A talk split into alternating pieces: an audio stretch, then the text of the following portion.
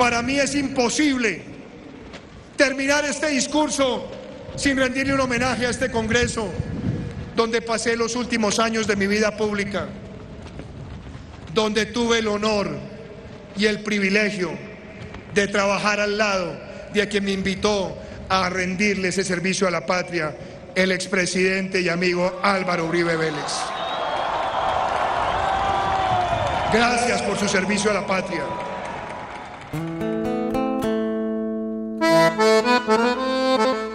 Agosto de 2018.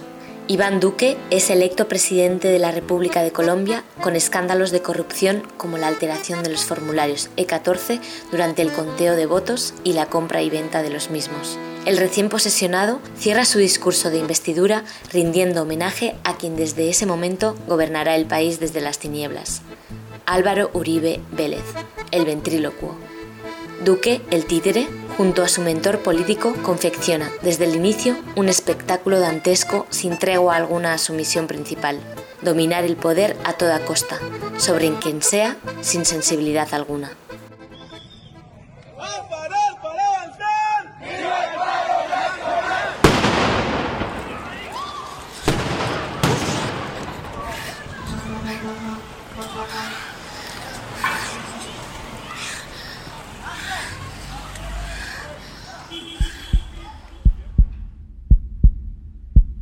Bienvenidos a un nuevo relato migrante, la indignación que desobedeció a la pandemia, capítulo 2, el títere.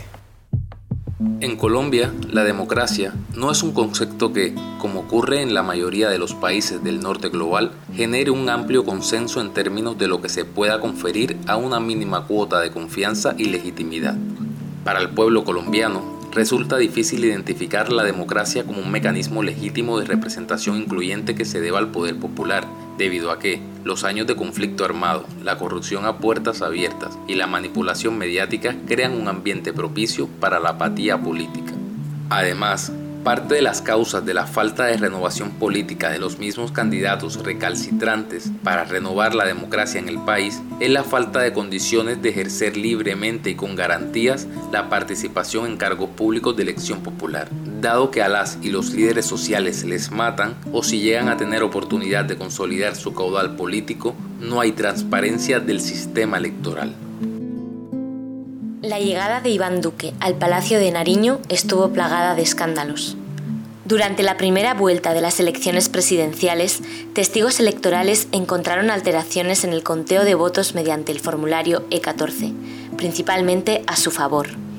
Los E14 son las actas electorales en las que los jurados depositan y diligencian los resultados de las votaciones. Son las actas de escrutinio de mesa entonces ingresamos aquí donde dice el formato E14 y aquí lo que vamos a poder hacer es buscar vamos a poder buscar pues todos los, eh, los PDFs de los formatos E14 que llenan los jurados de votación a mano.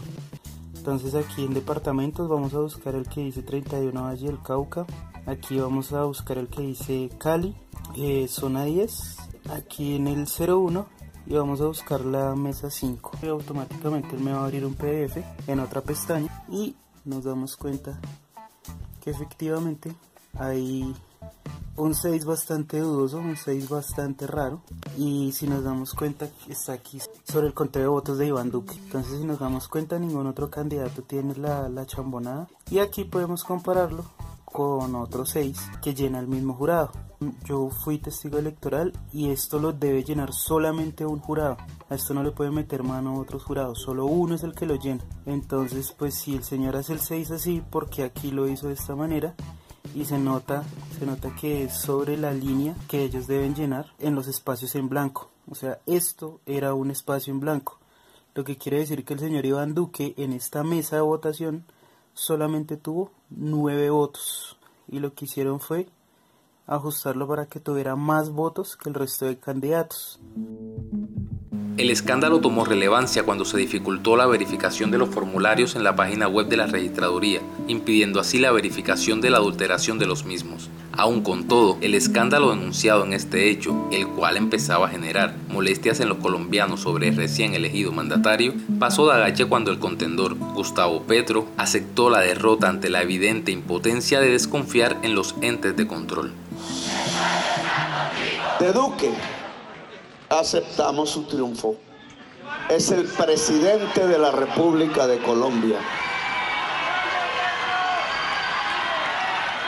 No le vamos a pedir ministerios, ni embajadas, ni nada. Hoy somos la oposición a ese gobierno que él va a conformar.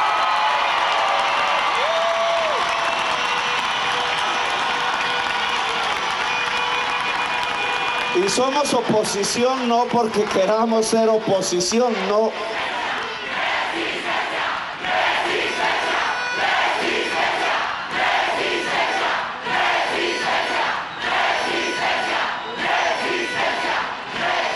Somos oposición porque no coincidimos con él, no creemos que esté acertado de acuerdo a lo que dijo en su programa. Entonces, ¿para qué sirven los formularios E14 y todo lo que configura el sistema de garantías de transparencia de un proceso electoral si al fin y al cabo quienes están a cargo de que ello funcione están comprados por los intocables de este país? ¿Y cómo garantizar la transparencia de los organismos de control ante la desigualdad de condiciones para la participación política entre las distintas candidaturas y partidos?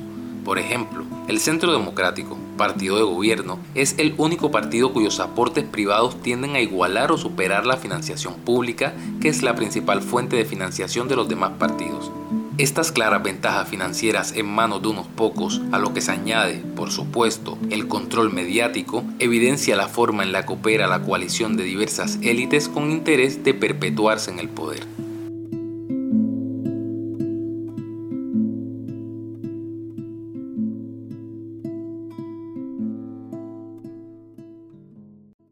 Para completar el rompecabezas sobre el déficit democrático y el presunto fraude electoral que desemboca en la presidencia de Iván Duque, debemos hablar de la ñeñe política.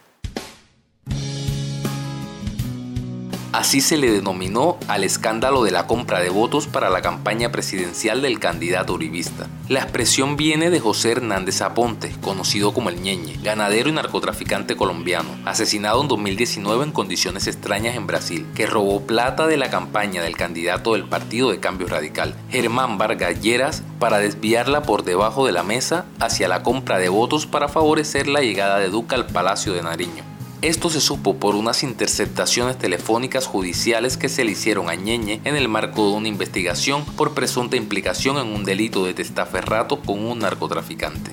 A un año del final del mandato de Iván Duque, el caso de la Ñeñe política permanece en fase de indagación preliminar, en manos de la Sala de Instrucción de la Corte Suprema de Justicia, a pesar de que el caso permanece en manos de la Corte Suprema de Justicia, la Fiscalía General de la Nación, en cabeza del fiscal general Francisco Barbosa, quien, por cierto, mantiene con el presidente Iván Duque una relación de amistad de más de 20 años, ya que estudiaron Derecho en la misma época en la Universidad Sergio Arboleda, ha sido señalada, según Diario La Libertad, por fuentes confidenciales de alta credibilidad como uno de los urdidores de un plan para entorpecer el proceso de investigación.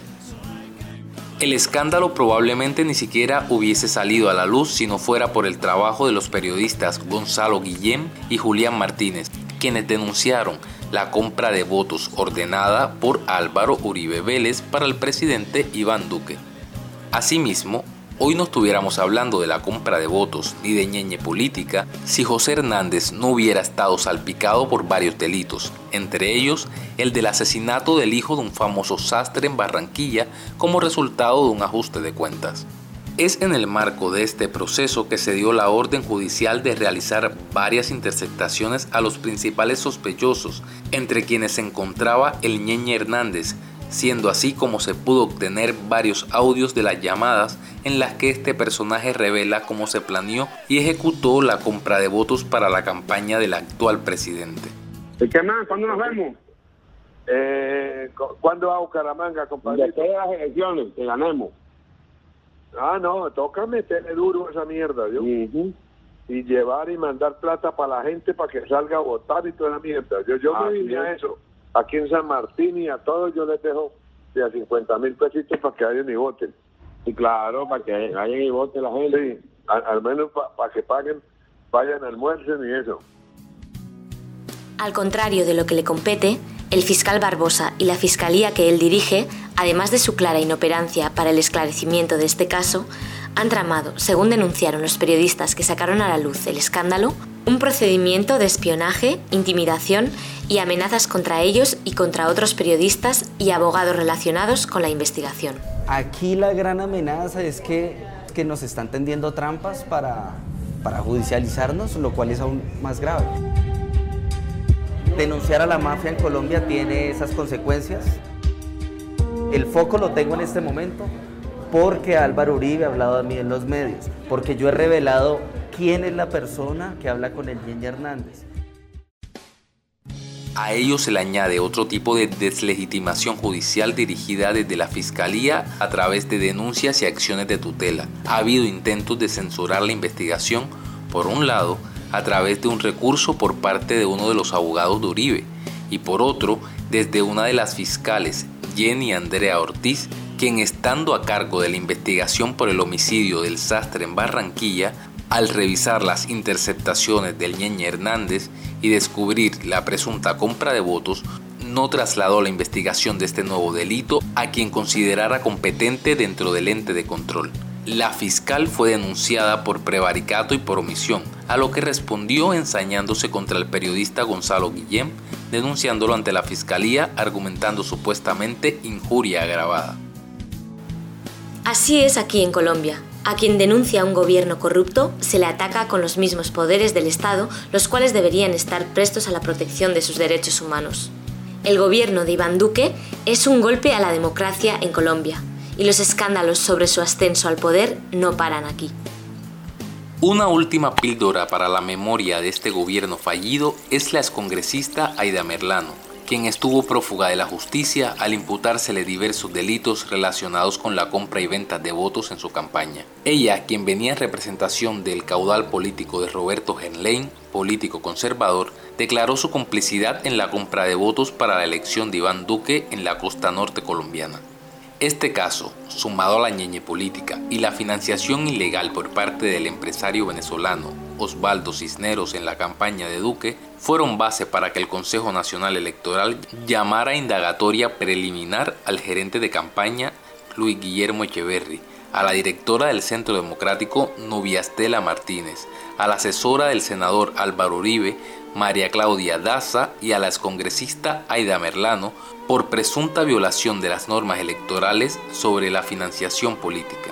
A la fecha, aún se sigue esperando el dictamen final del CNE, aunque, para decepción del colombiano promedio, es de esperarse que este órgano actúe impunemente, partiendo de los casos como el proceso 8000 y Odebrecht, expedientes que fueron archivados en su debido momento.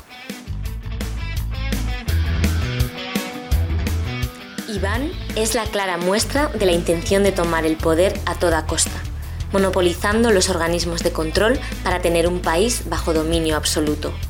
Se ha mostrado como un presidente totalitario, quien solo habla un lenguaje sin importar entrar en conflicto con la ciudadanía.